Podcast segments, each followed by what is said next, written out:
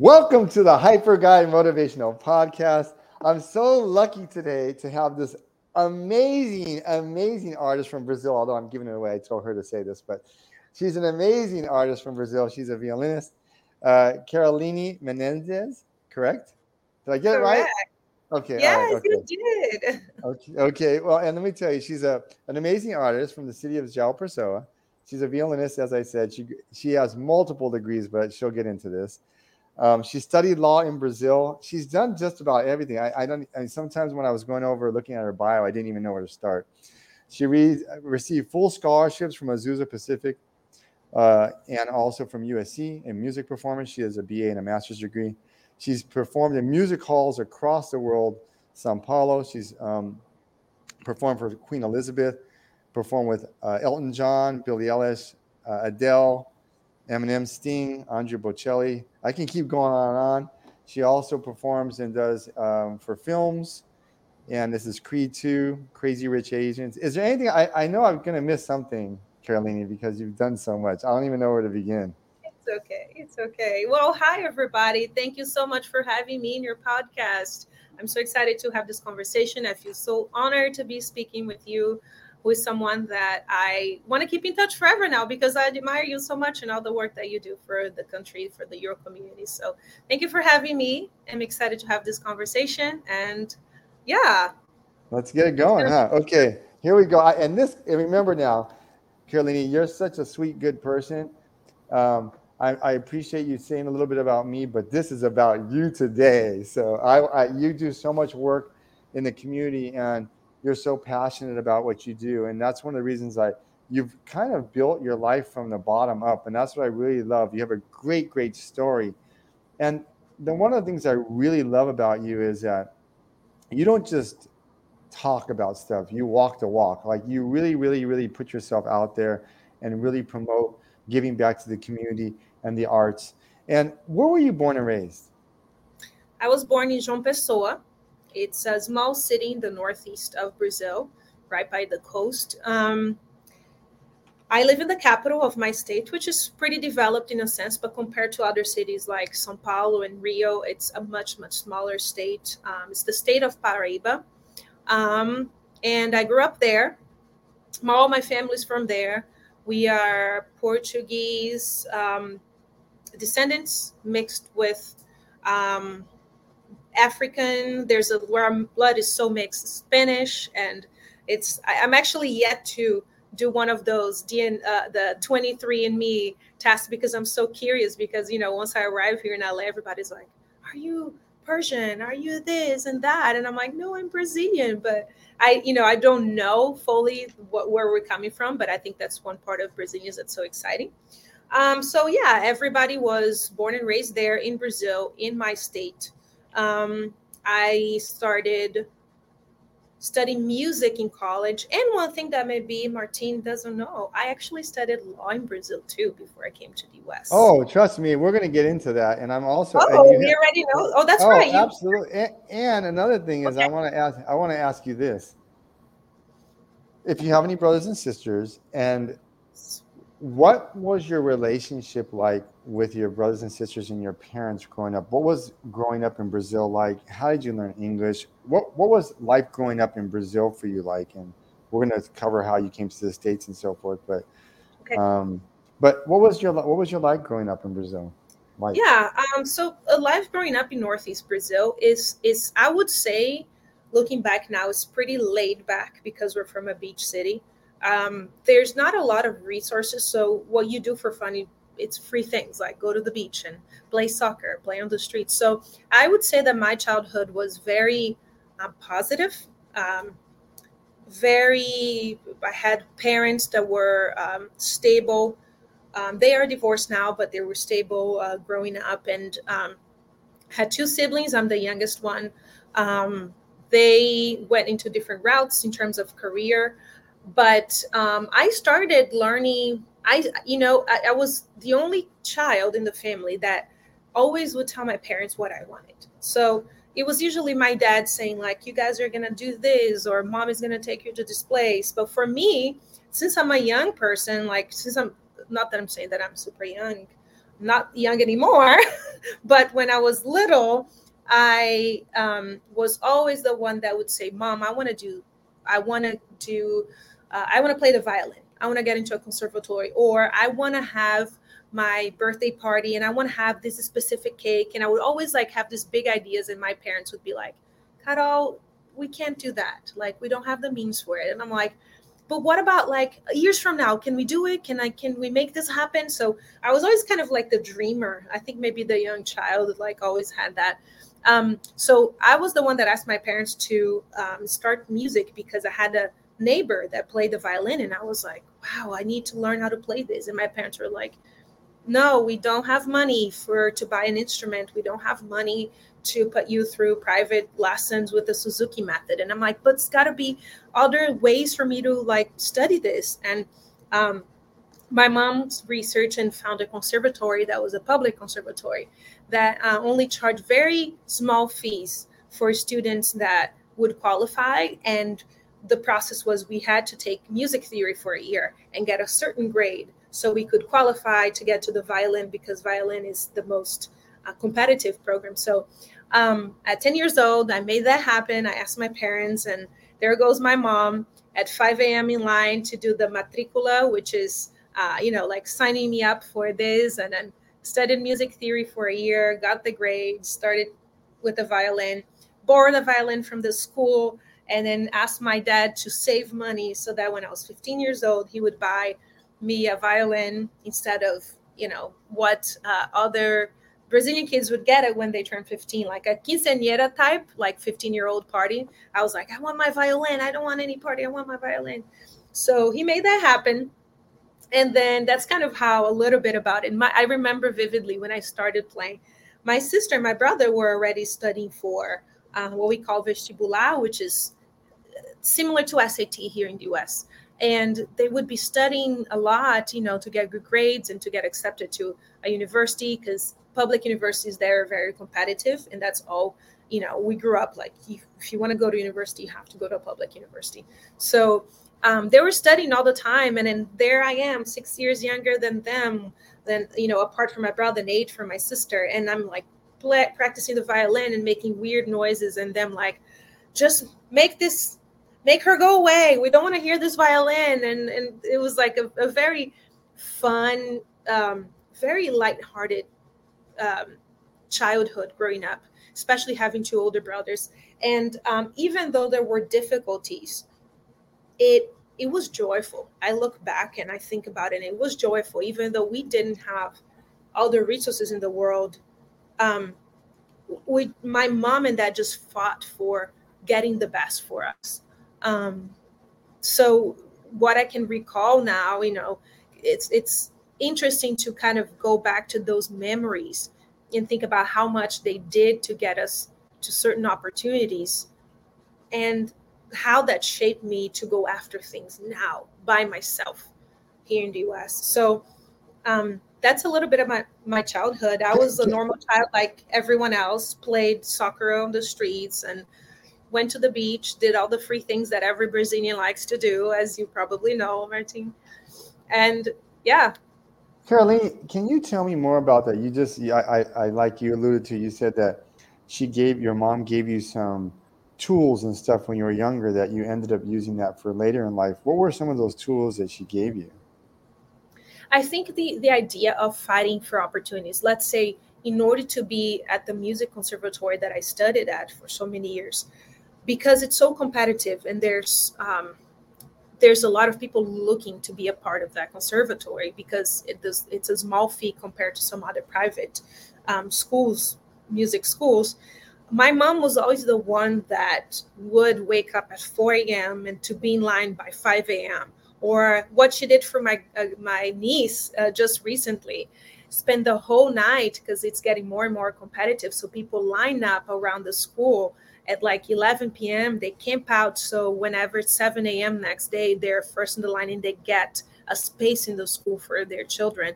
Um, I think the resilience and from her, and also this attitude of I'm gonna make this happen. I'm gonna do whatever I can to make this happen. I think really push me to go get things. So I think the resilience, the persistence, and the the going trying things and going after it the right way, right? Like we didn't have connections. I'm sure that once there's connections, like she would utilize those, but we didn't. So she was willing to put herself there at the school at 11 p.m. camp out so that she secured my spot in the school.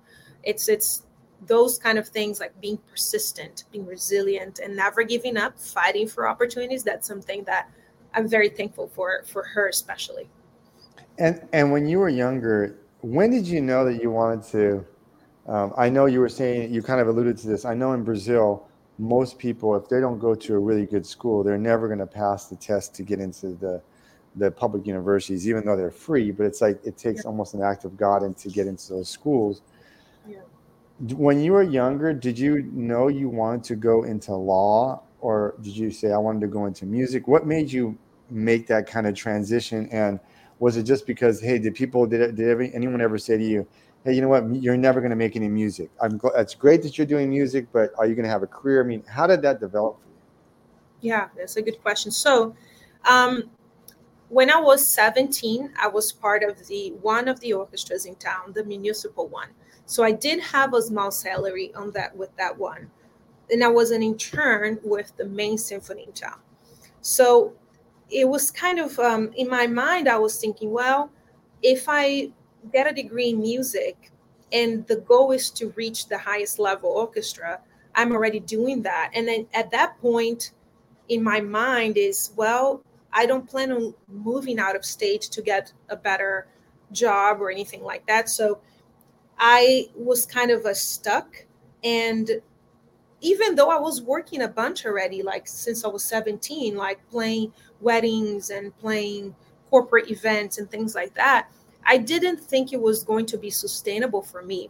And the biggest point of that was my parents were divorcing right before I came to the US, which is like between eight when I was 18 and 20. Um, so our I stayed with my mom and and my brother and it was very difficult for us financially. We basically only had the money to pay very basic things and my brother was already working at that time and he was kind of supporting us uh, more along with me and my my small salary from the orchestra helping my mom because she really didn't have anything so um, that was tough and then i think i made the choice of i need to choose a path that will lead me to bigger more financial opportunities and i didn't see that happening with music so in my mind was i think law is going to take me there law is going to be a more stable path that will enable me to possibly make more money so I can help my family. So in my mind was never an option to move out of the country, move out of state. Was I need to make to be in a profession that will give that will pay me more, basically. In other words, right? So that was one of the big push for me to pursue that was those two things. Um, and but obviously I've always loved music. Everybody in my high school knew about it. Everyone in my family knew about it. Um, it was just very unusual for someone to go to school full time for music. All my family is on one side is uh, entrepreneurs, business, like they have their own business and like um, or something with the government. My my brother worked. Um, he passed the big. I don't know if this is familiar to you, Martin. A concurso público, which is the public mm-hmm. test that allows you to have a job through the government um, and it's pretty stable and and it's like basically um, you have it forever unless you do something very wrong but um, so with music i wouldn't have those opportunities i wouldn't have a path that would be more stable to possibly help my mom um, so that was the big push for me so but again i knew my heart was in music and i was doing law or being involved with law at that point i was like got to be to to uh, start law school. And, and if I'm not mistaken, I finished, it's been a while, but I finished two and a half years, almost three. So that's pretty out there. I, I only had two more to finish the degree. So and how, that's, yeah. How did you manage? Like, you had such a passion for music. I mean, you played with some of the most amazing people, and I know it's going to continue for you. So, during that time, you're like trying to support help support your family that you're living with, your mom and everybody. And then you're in law school. Did you continue your how did you continue your passion for music? I mean, how did you balance all that and how did you get through all that? That must have been a really stressful time for you. Did you ever doubt yeah. that you were going to be in music or yeah, no, it was very stressful because at that time, for two years, I was able to do this. So I would go to law school in the morning, basically classes from 7 to 1 p.m. Then I would go take a couple of class part time in music at the other university um, because you can't double major in one at that time. You couldn't double major in the same college, university. You have to do different. So I would go from law school to a different to the other school to do my music classes and then I would have like a one hour, two hour break. I would go to my rehearsal basically from five to seven, which was the youth orchestra. I had a scholarship with them as well. And then eight to or seven thirty to ten, I was then turned for the professional orchestra of my state. Then I would get home, um, have coffee, have acai because it gave me energy, and study my law stuff. I see the acai thumbs up. Um, the as then I would do that and then study my law classes for my law classes basically from like 11 p.m. to 2 3 a.m. and at that time I think I was coping with uh, you know I think part of my what was happening in my house it was good for me to be busy and to cope with what was happening there um, but I hit a wall so I had um, I, I hit a wall I had a really big break like mental health break, um, meltdown, not meltdown, that's mental health break. Yeah. Um, I had a panic attack. Um, I was with really high anxiety and depression, and I basically paralyzed a little bit. So, um, as per my doctor's uh, recommendations, like I had too much on my plate. Obviously, I knew that. Um, I so I took a break from law. I kind of um, put my semester on a pause. Um, put my music classes in pause in the other school and then just kept my one job the other one i put subs um, and it was a it was kind of a recovery time but also an interesting time because it that was when i decided to go to a music festival for the last time as my hobby and i was going to put a pause on all music stuff to finish my law school. So I made it to this music festival. And in my mind, in my plans was I will fully stop music for a while to finish law. What happened was in this music festival, two American teachers were recruiting people um, to go to the US. And I never, I didn't even know that they were recruiting but because I loved the language, I, I loved English. Anytime I saw a tourist in my city speaking English, I'd be like, kind of like around just to hear them speaking because I thought it was so cool. And I'm like, oh, I want to speak another language. And so, anyways, I went to this music festival and there's all these American teachers, and I'm like, oh my goodness, I just want to play for them because I want to, I want them to speak back in English to me, and it's gonna be so cool. That was my mind, right? So so simple and kind of cute in a way. Then I go to this teacher I already knew another teacher that was a big advocate for for for people from our, our city, um, and I played for him, and he saw a talent there somehow, right? Like he saw something in me, had the lesson. A lot of other people were, were playing for this teacher because they were seeking actively seeking scholarships, um, and ended up that the same day we had a meeting and they officially offered me the scholarship to go to APU because they were building their music department and they needed students for the bachelor's degree. And that's when my world turned upside down because um, it was the biggest decision of my life. Do I? I came here to basically, you know, my mind was I came here to basically have my farewell to music for a while and then concentrate on law but all of a sudden i'm being offered a scholarship to study music full time in a different country. And it took me so this was january of 2008 they would they wanted me to be ready to start fall of 2008 and obviously my english was very broken at that time. Um, i barely knew how to write. I did a few years of um, english school and when my dad had some money to pay for us my brother my sisters because they're they're older they got to finish the course. He never had the the funding to let allow me to finish the course so i stopped after the second year. Then after that i didn't have any more english only like basic things. But i always loved the language. I would translate music. I would print out lyrics from songs and learn on my own. And when i got the scholarship i had to take the toefl. So i continued working with the orchestra so I could pay for a private tutor that could get me ready to take the TOEFL. Then I did that for six months, took the TOEFL, got my scores 59. I needed to get 61. So I didn't pass the TOEFL, of course, for two points. I could only take it like three months after. So that delayed, could not come during fall. Studied English again for another six months with this tutor. Um, and then came got 60 only went up by a point. I think i was just mentally like i need to get this and ended up just not getting it at all. Um, like how did i study study more and get this score only by one point? I don't know. I was nervous. There was so much pressure. But anyways after the second one they said okay we're going to allow you to come.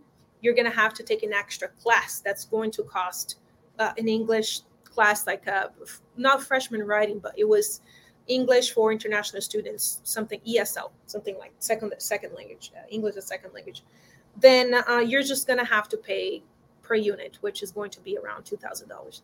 Then my dad goes, "No, we don't have the money to do to pay for that. Plus, send you to pay for health insurance because that that was not part of the scholarship."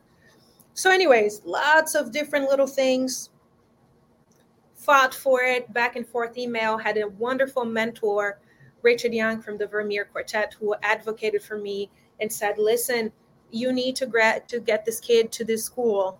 Um, please extend the scholarship a few thousand more dollars so she can come and study this English class. Anyways, it worked out. I went, they added that to my scholarship. And um, what happened to law? I put a pause on that in my mind, I said, let me try this out in the US for, for a year. If it goes south, then I can just go back to law school and restart from where I stopped. Um, and that was my mindset. And then there has to the rest is history. I guess you well, we know I, so I, much I, detail, but well, let me ask of, you this. I, I get to go back a little bit. That's why I love asking the questions here, because um, it's such an interesting life. You're so uh, you have so much drive when they told you you were going to go to the United States, how did your parents accept that? And were you nervous? I mean, you're going from a place where you have a support structure, and then all you're, you're taking this leap of faith. Never been to the United States. Um, like you said, you have broken English. You're not totally confident in English yet, and you're going to be taking classes where you have to write what were the kind of feelings that you were going through and, and, was there even a hesitation for you whether you wanted to go or not? Was there any fears or your parents had for you? And what was that experience like for you? Yeah yeah. When i came back from the music festival and i told them um, interesting enough they were very very supportive. Even though everything was happening between them and the divorce and they basically didn't talk to each other um, they were very supportive towards me. And surprisingly they said, This is your path. You get to choose what you want to do, and uh, we'll support you. But let's look at details like, where are you going to live? Are you going to be safe? Let's see the paperwork. Ask your brother to help you translating and reading it for us. So it was, it was, uh, looking back, I thought that was a beautiful way of uh, the way they dealt with everything in the midst of their own issues. Um, because even though they're getting divorced i've i've i cannot complain about how they were to us. I had a wonderful mother and dad. They're not perfect. There's definitely things that they messed up here and there um, and it's not perfect like i said but they were uh, they were i can i can i look up to both of them. Um, so that happened. They fully supported me because I was so scared and fearful, like what's going to happen? Am I making the right decision? I, I kind of went into a shell of like, do you guys want me to do this? And they're like, we cannot decide for you. You're the one that needs to decide um, because we don't want to look back or you're older and say, Hi, my parents made me do that or stopped me from doing it. So I was like, No, no, no, I'm too young. You guys make decision the decision for me. I wanted them to make the decision for me. And they said, No, you cannot um, we cannot make that decision for you. It's you and your path and your future. Um, so it felt like that was the beginning of my adulthood before I left. Um, of course, there was many elements that made me feel ready, like in a fully grown adult at age 17, 18.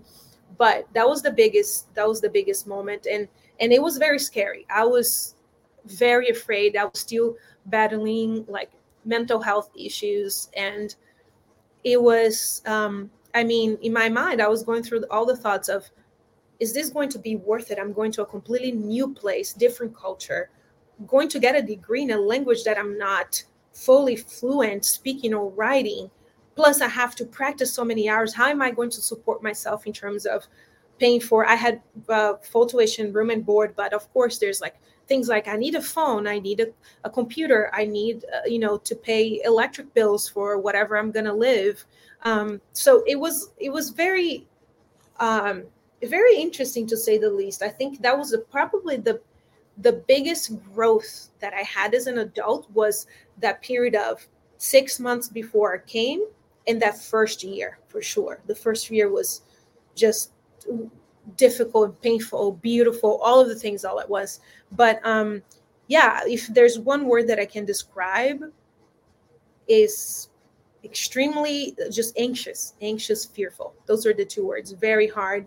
Um, but deep down in me, I knew that was that was something good was going to come out of it.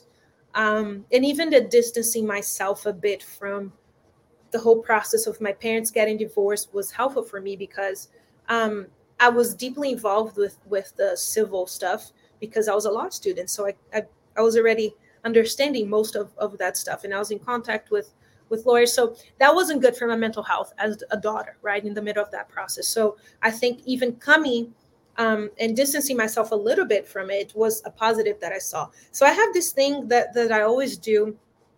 Uh, I'm not doing this on a daily basis, but when things get really like tight and, and I start feeling anxious, I have a gratitude list and one that it's negative. All the things because then I can go in spirals of being negative and thinking of the things that are not working. And and you know i've really learned since that time to look on the bright side. What is happening? What is good? Yeah what what's positive coming out of this? So i con- like concentrate and hold on to those things instead of the negative.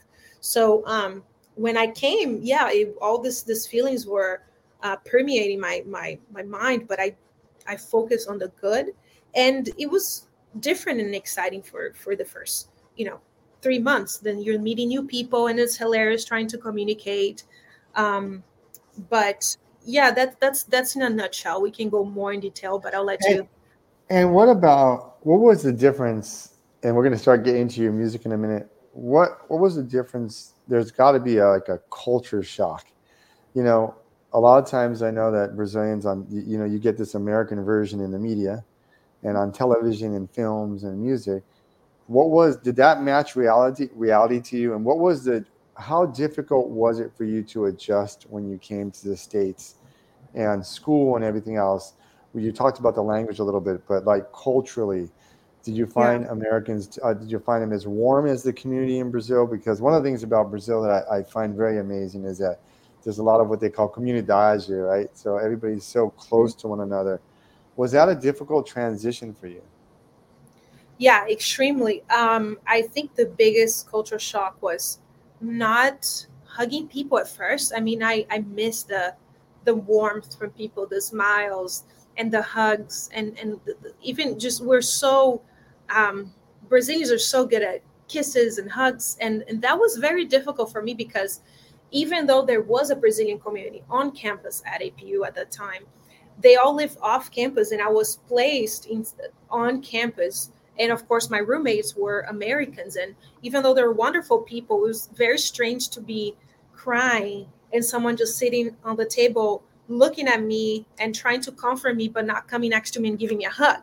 Like all i wanted was a hug you know? So i think that was the biggest thing. And even when i was grateful i remember vividly uh, I was so grateful to one of the teachers that helped me find a job at school, which is cafeteria job. And you know, I was able to to get the paperwork and have this little job certain hours a week. And I was very excited and I was so grateful that I ran up to the teacher and I was like, Mr. Blah blah, I'm so thankful you did this. To thank you for facilitating me.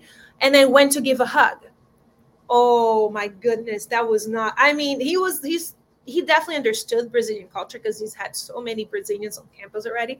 But definitely after, you know, a few days, he sent me an email. He said, So, you know, I understand that's part of your culture, but here, you know, especially being a professor, you don't want to, like with any staff and professors, like you don't want to show this kind of like demonstration of, of affect. Because, uh, uh, people will misunderstand that as you um, sexually harassing. And I was like, sexually harassing. Then I look up and go on translator. What what is what are they talking about? Like, what is sexual about this? And in my mind, I'm like, what is this? You know, so that's you know, of course, I had to go through sexual harassment trainings um, for my job, and that's when I started. I was also like that. Like whenever I saw kids playing in the park or dogs, I'd be like, oh my goodness, they're so cute, and be like wanting to play.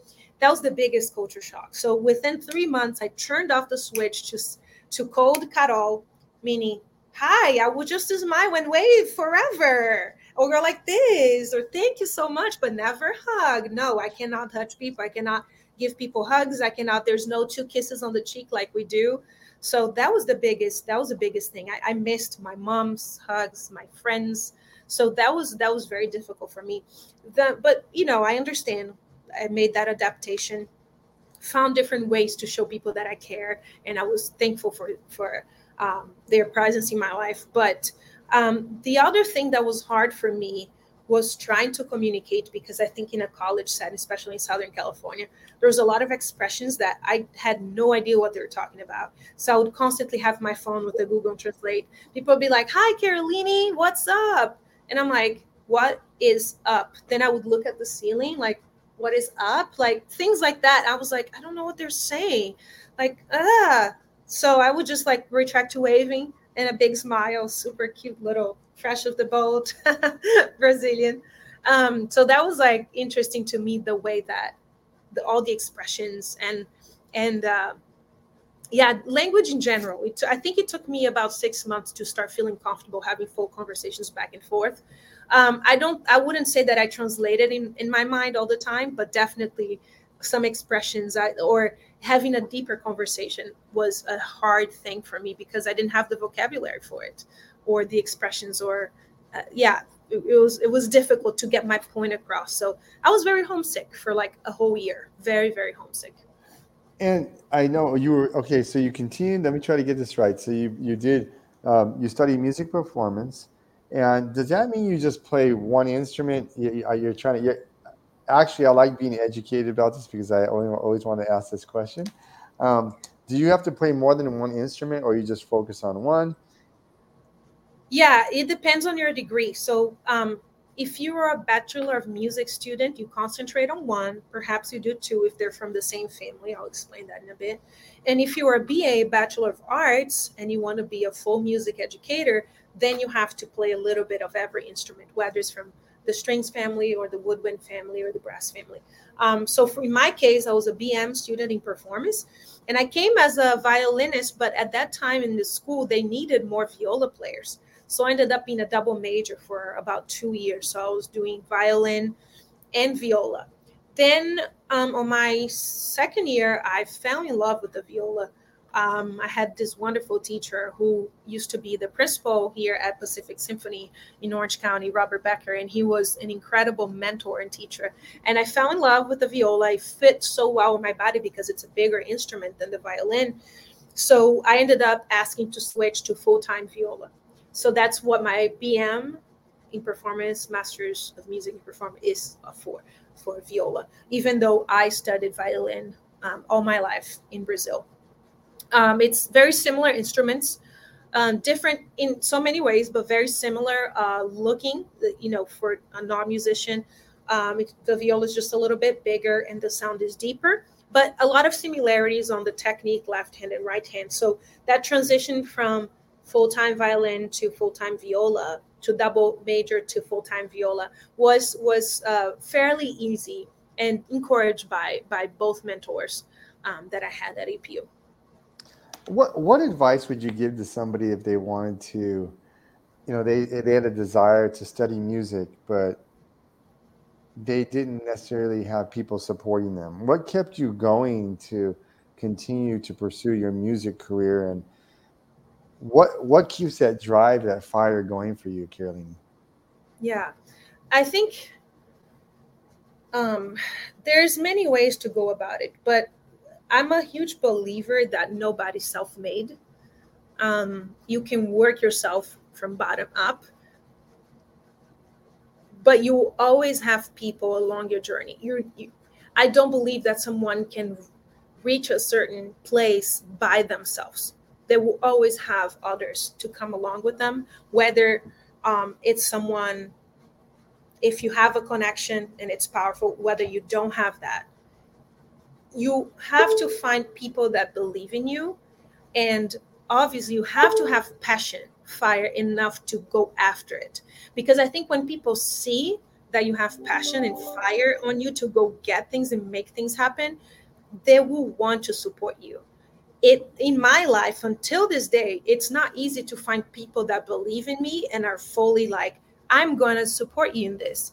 But and it's very hard to find mentors that are willing to be there in your life for multiple years. And it's okay because some seasons some mentors are very helpful but maybe other seasons a different mentor will be more helpful.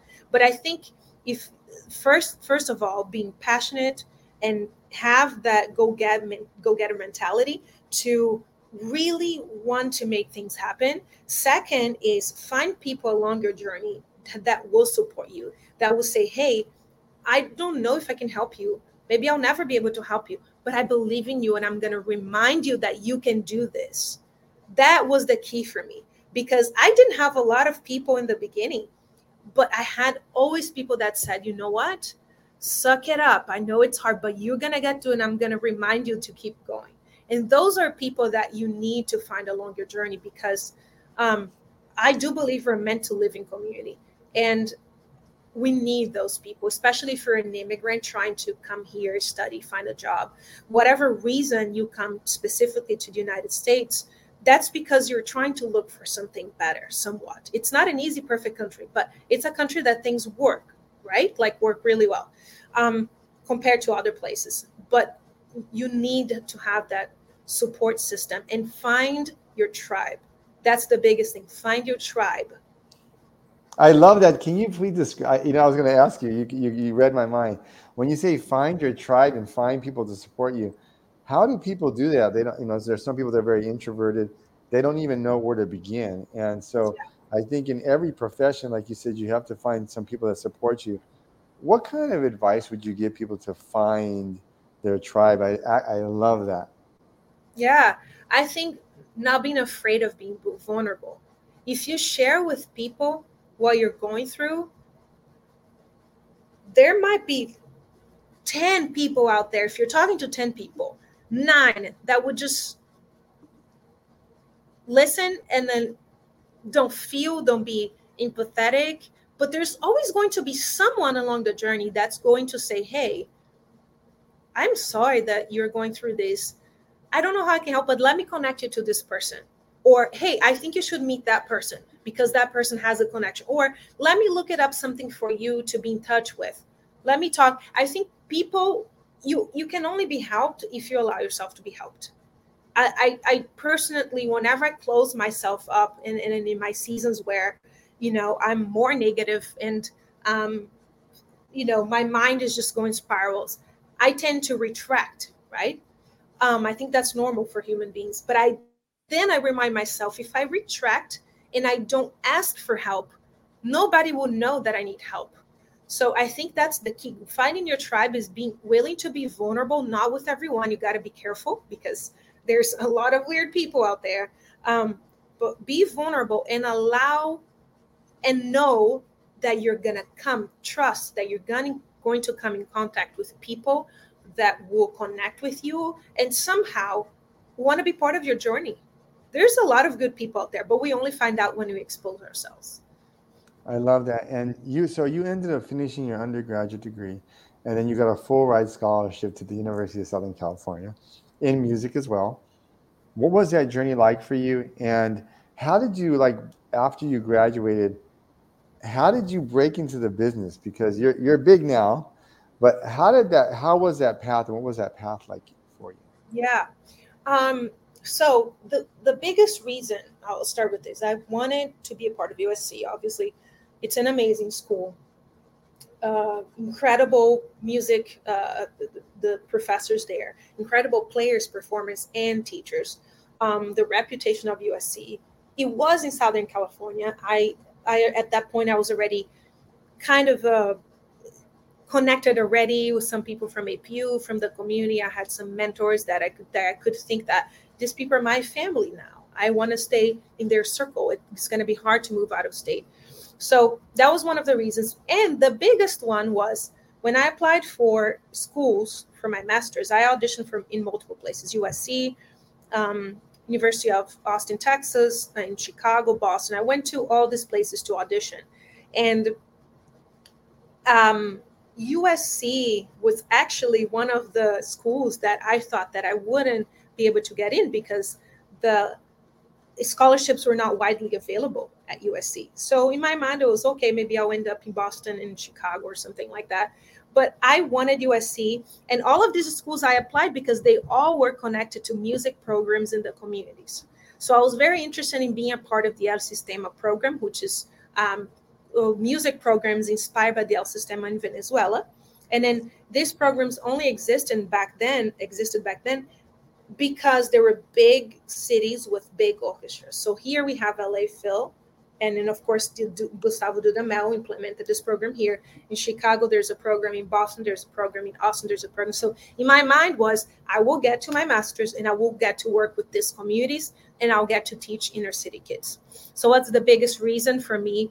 Um, I already started volunteering with um, the program that I've been involved, the YOLA Youth Orchestra of Los Angeles, uh, in partnership with the LA Phil, inspired by the El Sistema program. I got involved with them in my senior year at college. So I used to take a train, a bus, walk a few blocks to get to my volunteer place, which is where I teach.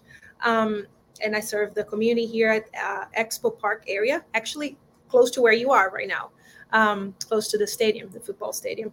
Um, or actually you're in, in USC right now, right? On campus, directly on campus. Okay. Um, so yeah, so I started, uh, in my mind was that's the reason I would be so drawn to these schools. Then I go audition, get the scholarship for USC. Was in disbelief for the longest time. I got to USC. Oh my goodness, this is like a dream come true, right? I get to be in Southern California. I get to to be part of this community serving inner city kids. Um, and that was when things that started happening for me. When you are at USC, it's a tight circle between USC, UCLA, Colburn School of Music.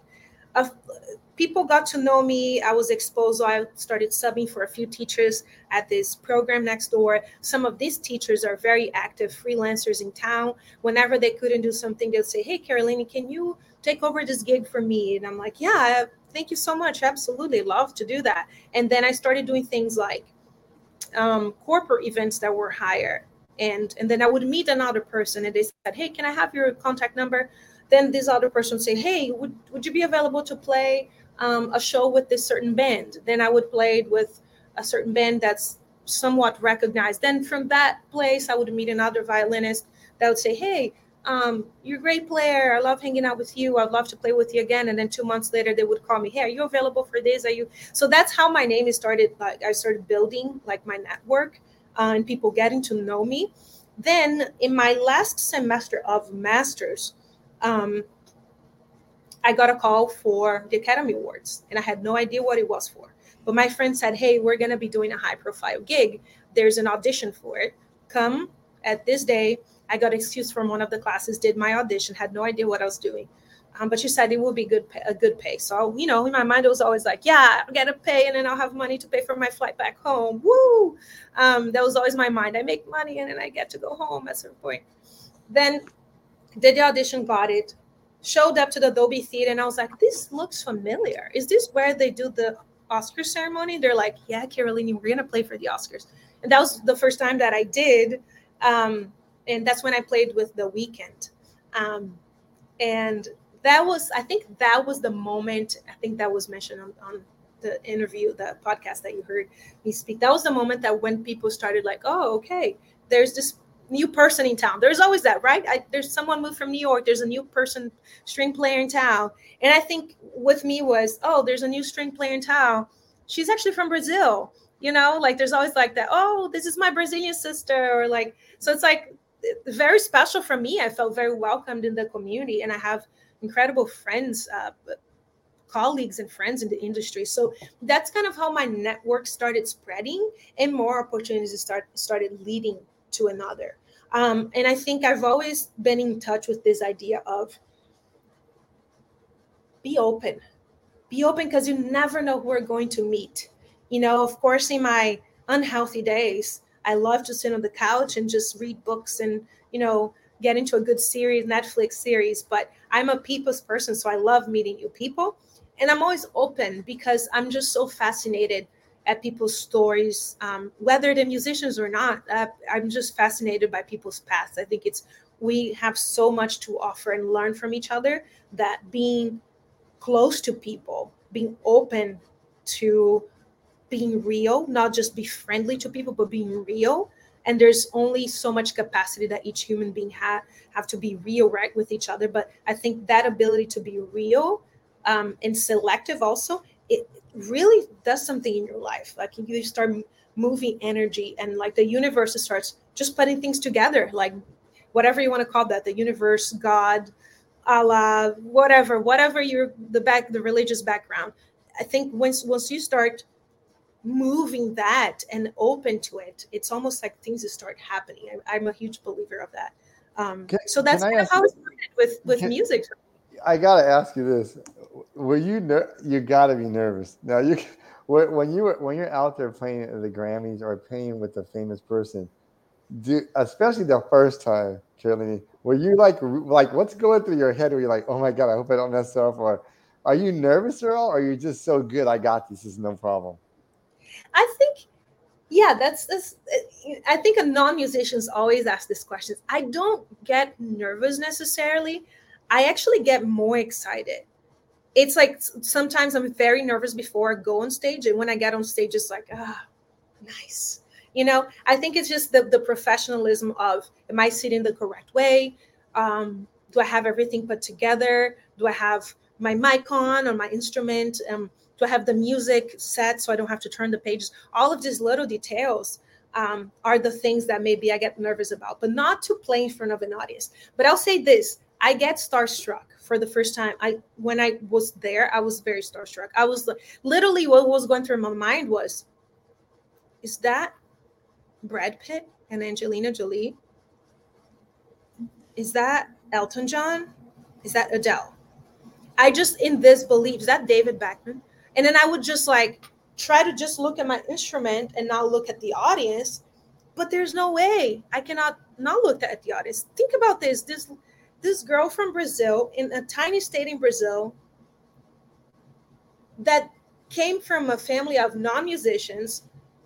What am I doing here? Right? Like that's a crazy thought. Like, wait, am I daydreaming or is this reality? It's kind of hard to believe that I am in those spaces. You know, not the same that I don't think I don't believe belong, but it's it's a little strange until this day. I don't think that will ever change. It's very strange to me. I'm like, wow, I've come a long way. Like, how did this happen? Like, I never planned or wanted some of this stuff. Like, that's just so crazy. Has, you know, has any has any musician that you've met, and I'm sure because you like challenges, has there been any professional musician or any of your professional experiences where you were pushed musically to grow? And who who were some of those musicians that you were like, I gotta really push myself, and they're pushing me to to to to go to the next level? Have you ever had any of those experiences? Yeah, um, I think a few people that I'm close to, that to say like my feels like family at this point. Um, we we including one of my best friends who I was on a tour with, we would constantly have conversations of, and very real conversations of, how can we be true to ourselves in this industry that's industry that's so lo- so easy to lose yourself sometimes and strive to continue to be good at our instruments and do things that we're proud of. Do things not just for our own um, benefit but how can we always think about returning it back? How can we share the gifts and talents and opportunities that we've been given? So yeah absolutely and, and then just striving to be a good musician a good person a good human being. Um, i do have a few people that are just dear to my heart that we're in constant conversation about this. You know pandemic was hard for musicians and we're all considering like should we stay in this industry? How are we going to do this? Like is there a future for us um, and these are the people that I, I you know they're so dear to me that if whenever I move back to Brazil one day, I know I'll be coming to visit these people because it's it's going they're going to be lifelong friends. And what about like is there differences in because you play all kinds of music, all the genres they you, so is there a difference and how do you prepare for that and are there cultural differences like when you play with like Brazilian musicians versus Adele you have on one side, you have Elton John, then you have an American musicians. Do you have to change it up or is it or is this music kind of transcends that?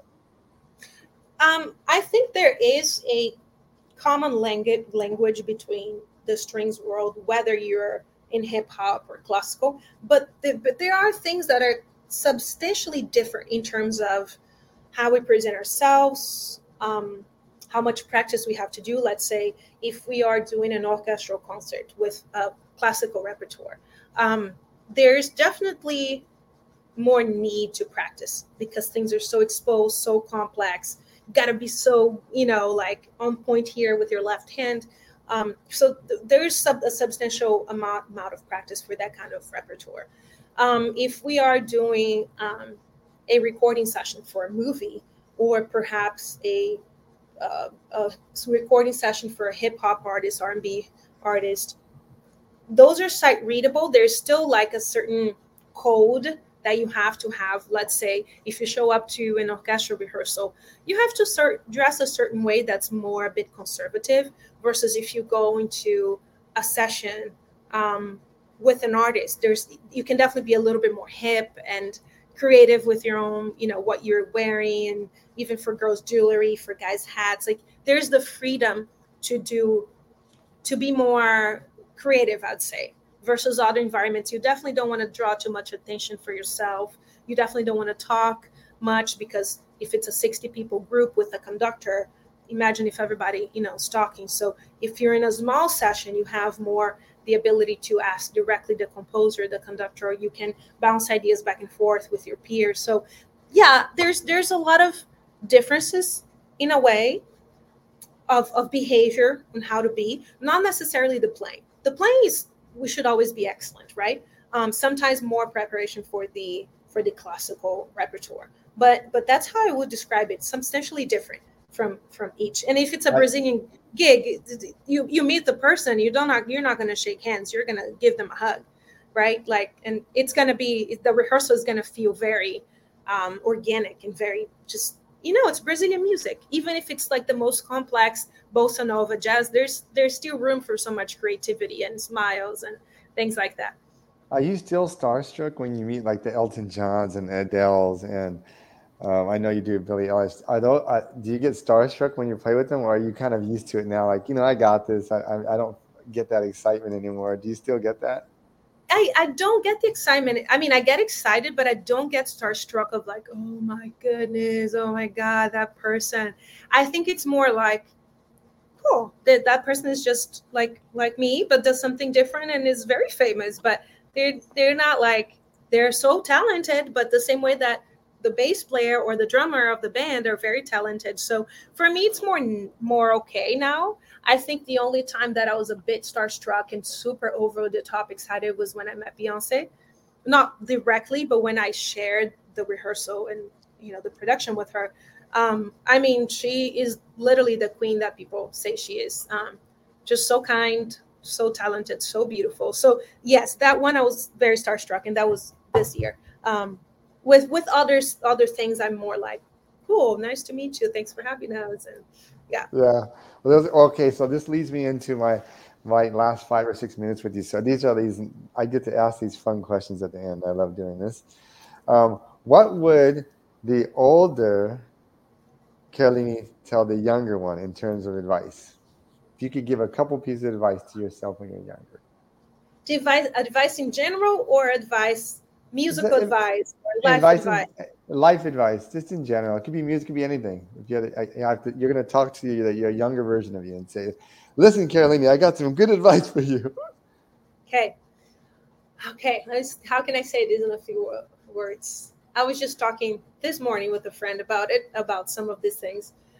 Don't be overly anxious. Just be very efficient. Be very strategic. Don't act out of fear. Trust yourself, trust in the process. It's so easy to get carried away by fear and anxiety instead of let me be, very rational and let me be strategic about it. How can I do these things? How can I make these things happen? Because sometimes when you're too emotionally involved, um, those you can't accomplish much because your mind is so cloudy. And for for someone coming from a background like ours, of course we're going to be worried and stressed out because it's not easy. Sometimes there's no we can't fall back, right? Like we don't have people to fall back to. But if you know your worth, your value as a professional, as a human being, trust the process, find your tribe, and be very strategic about how you want your life to be. It takes sometimes it takes forever. Trust me, it's taken forever for me to want some of the things I want in life. And what are your future? Sometimes I do I do think of is this worth it? I do have moments like that. I'm not perfect. But when I, I'm reminded that, you know what, I came all this way, be a little more patient, breathe. Don't try to figure all out at once. And what is your guilty pleasure, Kim? Guilty pleasure. Mm. Food wise, food wise, food wise. Food wise. Oh, boba. I Guilty love boba. boba. You do? I love it's it's it's you know what it's it's boba and acai, one of those two. But I think I if I if I had to go like forever, it had to be um acai. But I can tell you right now. Um, yeah, well, acai. If I had acai places close by the way that I had in Brazil, I wouldn't want boba. But for some reason, I just I just love boba tea. I love boba, especially on a, on a on a hot day. I'll go get me some boba. In a hot day, yeah, little chewy little pearls. Okay, so let me ask you this: um, What's left on your bucket list? Bucket list, yes, I have bucket list. Um, I would love to do a short tour in South America because I never toured South America. Um, I would love, love, love to play with Lauryn Hill. and Questlove. Um, I want to have another dog. no, but that's not a bucket list. That was just my love for dogs being shared. Um, oh, there's so many things. Um, but that, those are good. I mean, I think those, those are, are, good. I, mean, I, can start with those. Yeah, I can start with then, those. Yeah. Okay, here we go. If you could meet one person, you get to choose one person. It can be any time in the history of the world who would that be that you want to meet, and what would you say to them? Ah, oh, this is so hard. You probably have a lot. well, I have something, but it's unrealistic. So no, it doesn't matter. It doesn't. It it can, yeah, yeah. okay. I'm just gonna share, and, it, and people who are gonna be watching this can totally laugh at this, but this is my, um, my dreamer, right? Like the dreamer in me. I would love to meet the United Nations president, CEO, whatever, and just ask the question why is it so hard to solve the problem of hunger in the world? That's a good question. That's not that's a, that's so, more than realistic. so we have to set that, we have to set that up for you somehow. Can you make that happen? Hey, we should. I think you and I should make a. Uh, we should make some phone calls and some emails and see if we can make it happen. Let's get it started. I'm into it. And then, and the final question is, um, well, actually, I got to ask you the others here real quick too. Uh, favorite movie and music genre? You could even say Pagode if you want, but I love Pagode. But I think most people don't know what Pagode is. But mm-hmm. favorite, favorite movie. Favorite movie. Um, Black Orpheus. Oh, Black, okay, that's Orfeu Negro. Yeah, mm-hmm. great movie. Um, and what was the other question? Favorite Here's music style? Yes, genre. That's so hard. Favorite genre. you get so you hard. get to you get to choose one. I know you're you're you're like a legit. Because I, I have multiple personalities. I know. I know. It's, it's unfair to ask you, but if you have to choose one, to listen all the way from your trip from Los Angeles to Pessoa, what's what, what kind of music are you listen to? Oh, that is a really difficult question. My goodness, I have many different moods. That's that would that's a hard question. I cannot pick one. If I only had one genre in the world to listen to, I'd be a very unhappy person. Um, but one that I make sure I listen to every day is soul music. Okay, okay. I say like R and B and some music. Okay, and then if you could be one, if you could be one Marvel character, who would that Marvel character be? Ooh.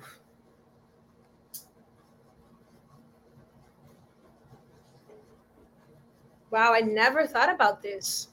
I feel like I should have this on my pocket for whenever. we gotta always be prepared for any kind of questions. Which one should I be? That's my friend here. Wonder um, Woman. I think you should be Wonder Woman because you're maybe Wonder, Wonder Woman. Yes, I like you that. Are, you are like a total Wonder Woman, Carolina. You're Thank totally a Wonder Woman. And then when you leave this earth, what do you want to be remembered for when you're no longer here?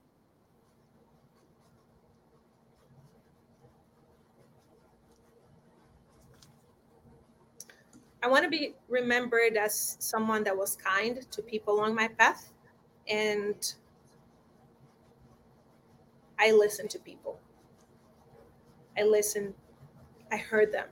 I I think a lot of people are not people that have a heart for to serve others. Sometimes they don't truly listen. Um, so if people, when people remember me and I'm no longer here, I want them to remember as um, Karoline was really kind and she helped me somehow. She was special. She made a difference in my life. Well, Karoline, you you've certainly made a difference in mine. I listened to your other podcast before. You're such an inspiration to me. You have such a good soul, and I'm so happy to have you on here. I'm so lucky to have you on here. Thank you for responding when I reached out to you. Um, you've made you're a super busy person, but you put aside time today to give to give back to the community. And I just want to thank you so much. If anybody wants to follow you, what's the best way to get a hold of you and follow you? My website, uh, www.karoline with the K, K R O L N E, Menezes, my last name, M E N E Z S at um, dot com. And my Instagram, social media, uh, Karoline underscore Menezes. You see me there, be able to follow what what I'm doing latest. Um, yeah, and we can be in touch there. Well, I'm just so blessed to have you on, uh, Karoline. You're just a really great spirit, and thank you so much. Muito obrigado. And I just really, really appreciate everything. Your, your family and the community should be so proud of all the things you do, all the stuff that you do. I, I don't think people know. You always give of your time. You always want to help others, and you're extremely busy, but you do it anyway. And thank you so much. And if you like the podcast, give it a thumbs up and join me next time for my next wonderful guest. In the meantime, keep learning and take care. Till next time. Thank you, Martin.